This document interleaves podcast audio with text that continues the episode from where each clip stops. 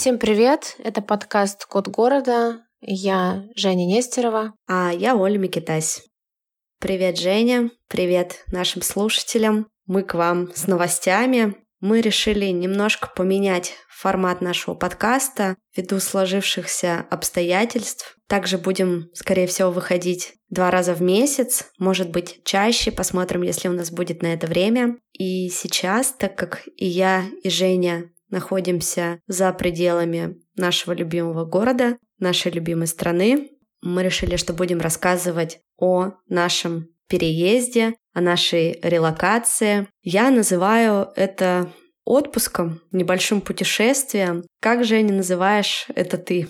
Да, я тоже называю это отпуском, тем более, что мы с семьей привыкли в февраль или март проводить где-то в более теплых местах, но, конечно, на душе тяжело. Сборы чемоданов, они, конечно, были окрашены, омрачены разными тревожными мыслями и возможными нехорошими сценариями. И было даже такое, что когда мы выходили из дома, я просто представляла, что это может быть да, последние минуты, проведенные в, этом, в этой квартире, в этом доме. А мы оставляли животных, мы оставили папу Лизиного. Поехали мы, конечно, ненадолго. Вот. Но как все сложится, мы узнаем после.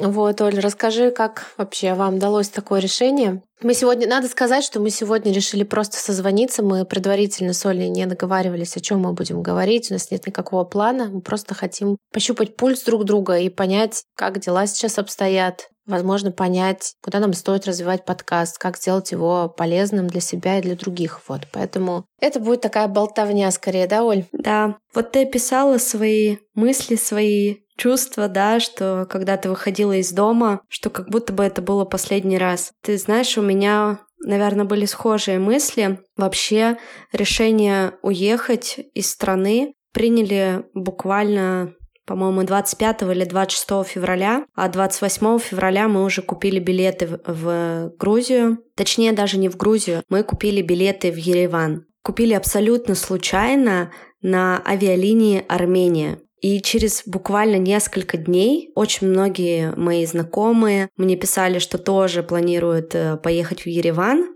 так сказать, вынуждены, я это называю. И у многих были билеты там уральскими авиалиниями, у кого-то были билеты на S7 и Аэрофлот, и у всех рейсы отменили, а у нас были авиалинии Армения. И единственное, чего я боялась все это время, до 9 марта, пока мы не уехали, это что закроют границы. На самом деле мое решение уехать вместе с детьми было связано с тем, что я не могла физически находиться там, где я находилась. То есть, во-первых, мне было невероятно тревожно, беспокойно, страшно, больно. Мне еще я очень стала переживать реально за свое здоровье и за то, что в любой момент со мной может случиться все что угодно ввиду вступления в силу новых законов. Вот, потому что я такой человек, знаешь, за словом в карман не полезу, поэтому я всегда ходила по такому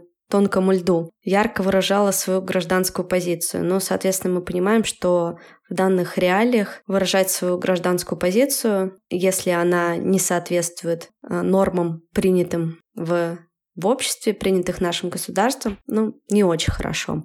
Поэтому мне, конечно, было просто вот на физическом уровне даже страшно и некомфортно находиться дома. Мы в итоге уехали в Ереван и оттуда попали, хотелось бы сказать, в солнечную Грузию, но попали в снежную Грузию, где уже неделю идет снег с дождем, иногда выходит солнце, но в целом, конечно, теплее, чем дома. Дома все это время было минус 30 градусов. Вот, пока мы привыкаем с детьми к новому образу жизни, совсем новому для нас. Мы ранее так ну, надолго вместе никуда не уезжали. Я вообще, как вы помните, как вы знаете, Евгения, не любитель путешествовать с детьми. Я люблю путешествовать одна, я люблю гулять, долго спать, вкусно кушать. И к такому, конечно, жизнь меня не готовила. Потому что помимо того, что мы приехали в другую страну с ограниченным бюджетом, Соответственно, все, кто уехал и все, кто находились за границей, столкнулись с тем, что не работают карты виза, не работает MasterCard, ну, российские карты в смысле. И это тоже, конечно, еще один такой квест, да, как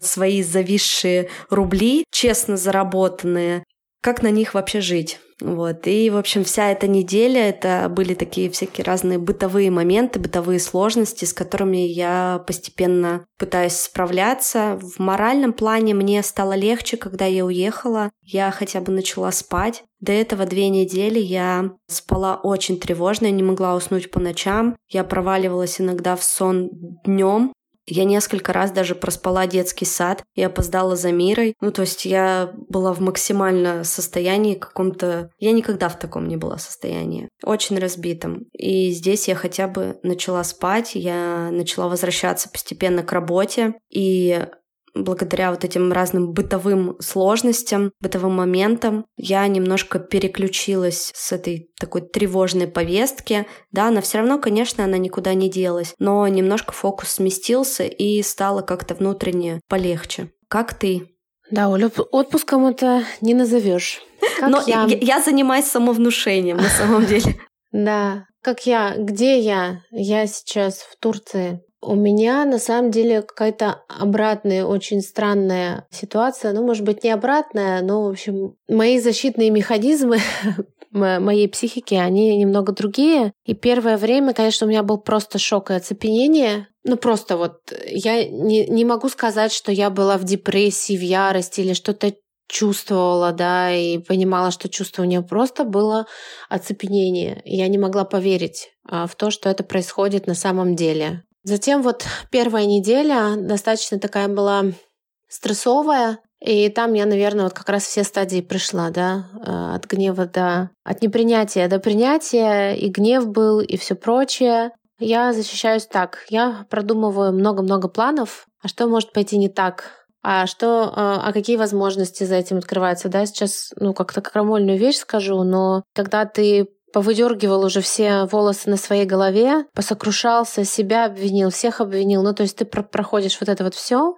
Потом ты понимаешь, что ну, я понимаю, что никто не виноват, и все виноваты разом. И что главный вопрос, а что я сейчас буду делать? Вот что я сейчас могу сделать в этой ситуации? И в этой ситуации ты начинаешь уже рассматривать не только риски и, о боже, как все будет отвратительно и ужасно, и что может произойти, но и а что эта ситуация да, перед тобой, какие двери открывает. И, конечно, мы с тобой думали и говорили о о жизни в разных городах и в разных странах, но я никогда себе не могла представить, что я буду думать об этом вот в таком контексте, да, а куда бы мне сейчас поехать и уехать, потому что мне страшно, потому что я устала вот от этих э, тяжелых мыслей и от того, что нужно круглосуточно думать как помочь себе, как помочь близким, как помочь тем людям, которым нужна помощь больше, чем мне. Это на самом деле меня очень спасало. Ну, в общем, вот эту неделю как-то э, очень была нестабильная, прямо скажем. Вторая была э, чуть спокойнее, потому что я уже прописывала планы,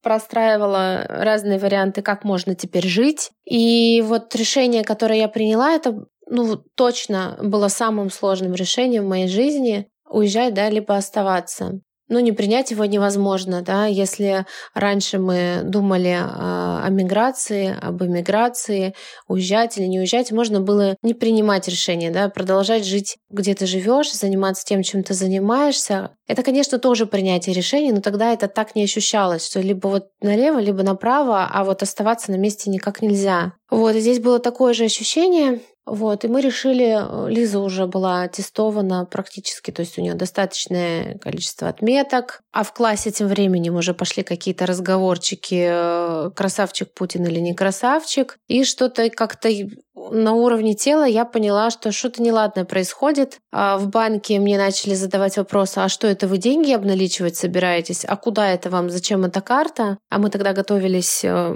до беды поездки в Италию. Я как-то, знаешь, не особо изучала новости, будет что-то, не будет. И вот об этих слухах, да, я на них не заостряла внимание, честно говоря, и пропустила мимо ушей. Готовились мы к поездке, заказали новый загранпаспорт, чтобы получить итальянскую визу, потому что на руках у нас уже билеты. На Новый год мы подарили друг другу билеты на фестиваль. Ференс Рокс есть такой рок-фестиваль. И потом случилось то, что случилось. И знаешь, был один из самых тяжелых дней. Судя по всему, меня триггернула вот эта новость о врагах кто там, беглецы, враги народа, трусы. Да. Национал-предатели. Да, да, я увидела список, в котором я увидела знакомые имена и фамилии. И меня это прямо вот э, триггернуло очень. И я практически не спала. Я спала буквально два часа и смотрела, смотрела, смотрела, читала обе стороны. И я понимаю, что мой защитный механизм сейчас — это набраться как можно больше информации, потому что появляется какое-то ощущение ясности или хоть какой-то контроль, хоть над чем-то. Но на деле, конечно, нет. Я прекрасно понимаю, что Будущее не определено. Это единственное, что мы о нем знаем, и что будет дальше, совершенно непонятно. Вот. Но так или иначе я сваливаюсь вот в эту защитную реакцию и начинаю смотреть, изучать все на свете. Вот, как-то так.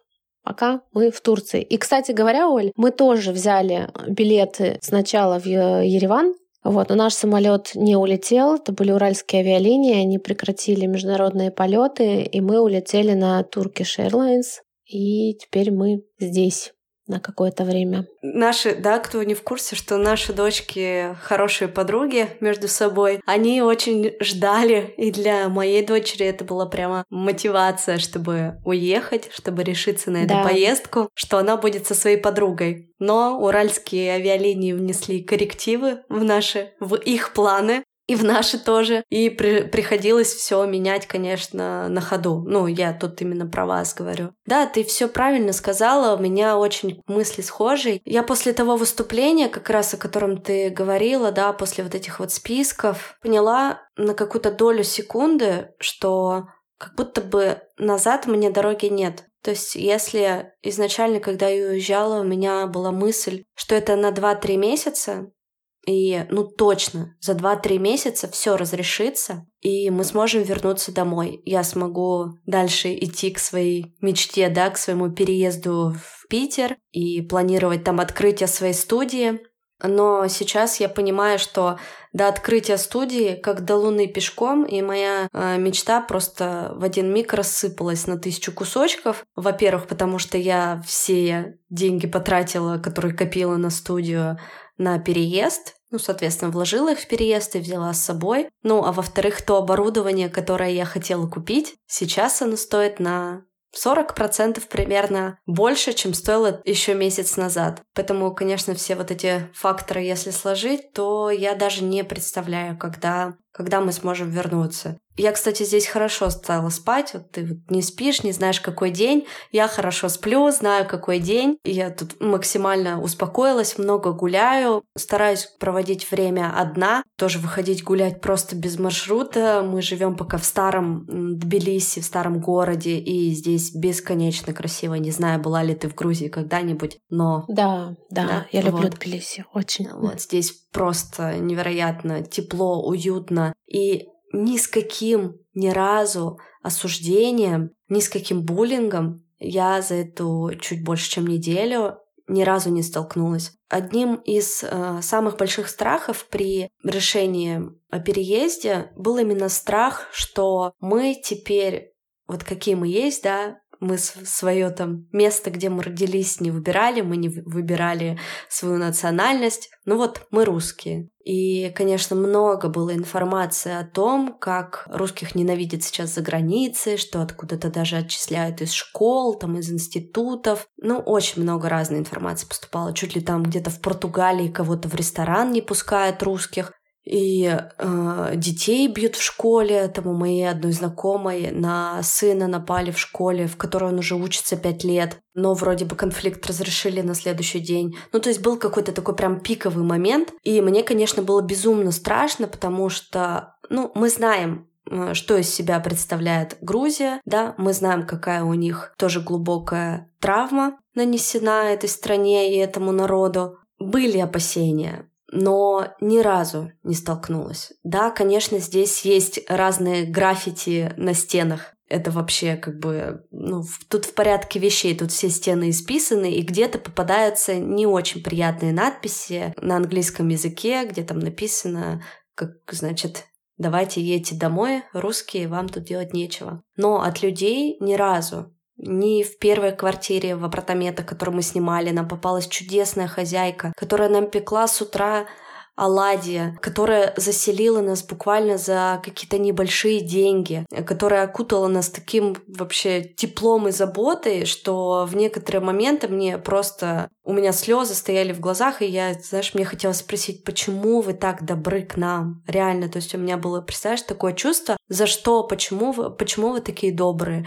Вы же, мы приехали, чтобы вроде бы защищаться, да, оправдываться, а вы к нам со всей душой. Во второй квартире, которую мы сняли апартаменты, тоже чудесная абсолютно хозяйка, и мы нашли квартиру, через э, как раз через Сашу, через э, продюсера студии «Послушайте», да, который уже несколько месяцев живет в Грузии. Они нам помогли, поделились контактом одной прекрасной женщины, с которой Сашина девушка познакомилась в секонд-хенде. Представляешь, они просто познакомились, обменялись телефонами, и э, вот Саша с Лизи нам дали номер телефона этой женщины, и они нам сдали квартиру в два раза ниже по цене, которая сейчас вот в среднем э, стоит квартиры в Грузии. Очень сильно подорожала аренда, примерно в 2-3 раза. То есть если раньше были квартиры хорошие, можно было снять за 200, за 300 долларов, просто классные, квартиры с хорошим ремонтом, то сейчас такие же варианты стоят 600-800 долларов. Некоторые варианты доходят до полутора тысяч долларов в месяц. То есть это ну, просто какие-то нереальные цены. Нам сдали квартиру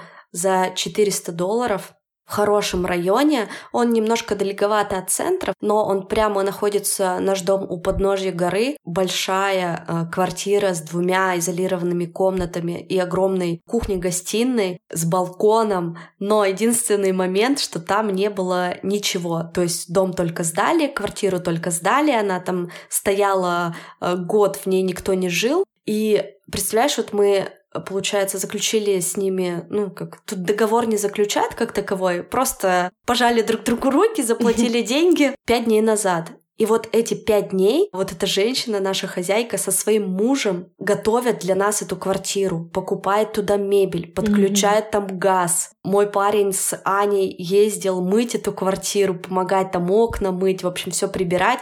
И они все пять дней готовят для нас квартиру, понимаешь? И хозяйка этой квартиры уже подарила там какие-то бусики, резиночки девочкам. Ну, в общем, я настолько была поражена, что так хорошо люди здесь относятся к нам. Поэтому не знаю, как вот у вас в Турции, расскажи, а, было ли что-то, сталкивались ли вы там с Лизой, с чем-то? Может быть, кто-то из ваших знакомых? Да, мы не сталкивались. А, мои коллеги рассказывали о том, что к ним подходили, их одергивали и просили на камеру сказать, что Путин козел но с нами ничего такого не было. А некоторые люди интересуются, и при том, знаешь, так с улыбкой. Вот вчера буквально мы были в кафе, где молодой человек спросил, ну что, как, как вам Путин нравится, любите? И ты не понимаешь, как бы, что в голове у этого человека, каких он взглядов, о чем он думает, а, что он разделяет. И ну, мы как-то так быстренько свернули разговор, мол, мы не хотим сейчас говорить о политике, и это меня очень пугает. Это меня очень пугает, и то, о чем ты говорила, да, об агрессии в школах или на улицах, она, конечно, возможна. Люди везде разные, люди везде разные. Везде есть люди, которые будут понимать и заботиться и любить тебя вот просто ни за что, да, как ваша хозяйка, которая просто ни за что. Ты сидишь и думаешь, ну за что? Да ни за что. Разве нужно заботиться или любить человека за что-то? Нет. И это очень, на самом деле, трогательные моменты. Я тоже сейчас так почти со слезами на глазах слушаю твой рассказ. У нас не было никаких конфликтов, но у нас не было никаких моментов, где бы я могла сказать, что нас так тепло приняли, что нам дали сверх чего-то. Нет, если я прошу помощи, мне помощь оказывают чаще всего. А если нет, извиняются, и, и в общем-то, мы расходимся и живем дальше. Видишь, мы в Стамбуле, это достаточно большой город, это очень большой город, и здесь есть ну, свой контекст, а он туристический, и здесь довольно-таки много других туристов, кроме русских. И я не думаю, что в суете большого города они сильно вникают и сильно близко к сердцу принимают то, что сейчас происходит. Да? Хотя сложно вообще не принимать близко к сердцу все-таки такое событие. Что меня пугает? Меня пугает вот это обобщение, упрощение. Упрощение всегда плохо и опасно. А мир не черно-белый на самом деле, а все сложнее, и человек сложно устроен. И когда люди не способны разделять народ, от нации, от государства, от политики этого государства, от конкретного человека или группы людей, которые принимают те или иные решения, это страшно. И ты не всегда понимаешь, можешь ли ты сейчас с человеком вступать в разговор, и сможешь ли ты сейчас донести да, вот эту разницу, что ты воспринимаешь мир иначе, что вот русские — это очень разные русские, точно такие же, как разные турки, японцы, я не знаю, американцы, все люди разные. Но вот это обобщение, упрощение, оно все, все равно есть. Это свойственно человеку. Человек категоризирует, складывает все в коробочки, чтобы было понятнее, чтобы было безопаснее. Самое дурацкое, что это он делает не потому, что хочет сделать тебе плохо, он хочет сделать себе хорошо. Его психика как бы вот самосохраняется, да, ему нужно за что-то зацепиться, в какую-то концепцию поверить, получить какую-то ясность, чтобы двигаться дальше, чтобы дальше, да, делать то, что он хочет делать, то, что ему нужно делать такая какая-то грусть, э, тоска, хтонь накрывает иногда. Я не могу сказать, что я прям совсем уж тут в тревоге и не, и не могу вспомнить, какой сегодня день. Но вот именно вчерашний вечер почему-то меня вот так вот выключил из эм, обычной, слаженной бытовой жизни. То есть я все-таки стараюсь делать то, что должна делать. Я все-таки стараюсь дальше делать проекты фонда городских инициатив, которые еще какие-то есть. Да, по большому счету мы остались без работы 24 февраля, и все наши проекты практически на паузе, но мы не можем просто взять и бросить людей. Там, мы собираем какие-то встречи, на которых мы просто общаемся, или вот с психологом у нас завтра будет встреча, или мы продолжаем наши менторские дни, несмотря ни на что. И вот это вот помощь друг другу и общение — это, пожалуй, сейчас такое единственное спасение для меня. Мне нравится думать, что люди э, по природе своей добрые, и все на самом деле, независимо от того, как мы интерпретируем действия того или иного человека или группы людей, все хотят одного, все хотят любви. Такие вот истории заботы, беспричинной и беспричинной помощи просто так, потому что это есть в человеке, потому что он это испытывает и готов делиться этим, очень как-то укрепляют мою веру в человечество. Вот так. Что меня заставило не переживать все-таки так сильно, когда мы уже все приняли решение переезжать, это то, что то, что ты излучаешь, то ты и получаешь. И я да. всегда этому э, следовала и была намерена следовать этому и дальше. И на самом деле я вижу, что так все и работает на самом деле. Если ты приезжаешь в новое место с агрессией к людям, к этому месту, лучше не приезжать. То есть, да, я понимаю, что я ехала, и почему я выбрала именно Тбилиси со своей семьей, потому что я обожаю Грузию, потому что я обожаю грузин, потому что я обожаю грузинскую кухню, я обожаю культуру, природу. Я еду сюда, чтобы дышать, чтобы продолжать говорить. И, соответственно, я... у меня даже появились мысли, что если мы задержимся здесь дольше, чем на три месяца, то а почему бы мне не начать учить грузинский язык? Да, то есть, например, мы сейчас приходим с детьми куда-то в магазин, сегодня ходили на рынок за овощами, все дети уже здороваются по-грузински,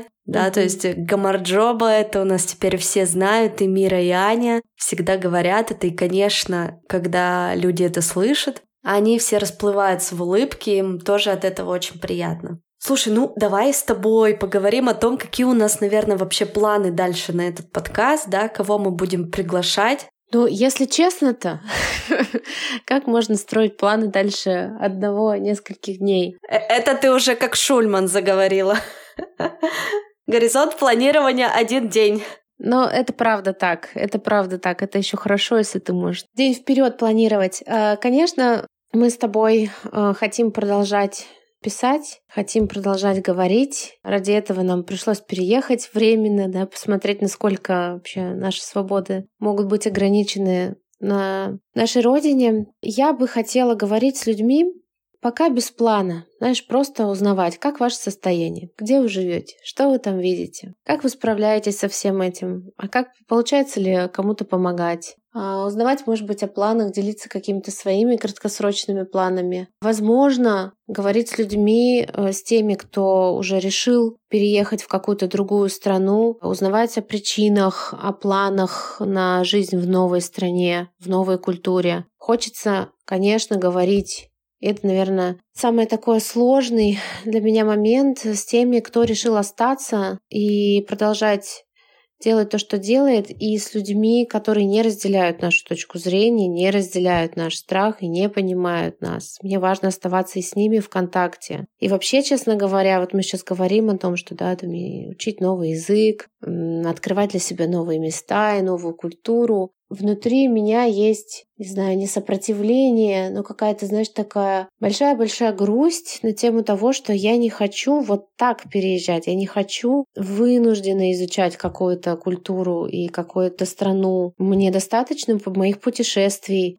Я хочу жить в своей стране. Я безумно люблю свою страну. Я безумно люблю наших людей. Просто я не разделяю некоторых видений ценностей конкретно взятой группы людей, которые принимают решения за нас, за всех. Я надеюсь, что мы будем говорить с людьми в нашей студии в Екатеринбурге. Мы будем говорить э, с этими людьми в студии в Петербурге, Оль, в твоей или в нашей. Ну и онлайн. Онлайн пока сейчас мы все в таком подвешенном состоянии, мне кажется, очень-очень важно говорить друг с другом. Потому что если бы люди говорили друг с другом чуть больше, возможно, то, что сейчас происходит, да, было бы... Этого бы не было. Или бы оно имело какую-то другую форму. Да, не физической расправы, а какую-то еще. Да, если конфликты есть, все-таки мы не можем их избежать, пока мы люди. Как-то так, Оль, думаю. Ты что думаешь? Да, я полностью с тобой согласна. Интересно поговорить э, с людьми, как они приняли это решение, да, потому что у всех на самом деле, может быть, и причины похожи, но у всех они разные. Кто-то переезжает э, целыми семьями, кто-то переезжает совсем один без денег, э, вообще, можно сказать, в никуда и не знает, что он будет есть завтра, где он будет спать завтра, и разные такие моменты. Когда мы летели из Москвы в Ереван, у нас, наверное, процентов 80 самолета это были родители с детьми, и животные. Да. Очень много было животных и очень много было детей. У меня было ощущение, что мы летим даже вот в Турцию на чартере. Раньше было такое вот, я когда в детстве постоянно ездила с детьми, э, с детьми, говорю, с родителями, со своими, с мамой отдыхать, то вот этот турецкий чартер мне очень сильно запомнился, когда через одно сиденье сидят дети и младенцы, и все-все-все кричат в один голос, плачут. И вот тут было примерно то же самое. То есть люди переезжают прям целыми семьями. Там мы переехали с тремя, с четырьмя чемоданами. Кстати, Потом, когда я начала немножко свои чемоданы разбирать, я, видимо, в такой спешке собиралась, в таком было разобранном состоянии, что, например, старшая дочь у меня приехала без кроссовок. У нас зато есть пять пар купальников. Зачем нам эти купальники?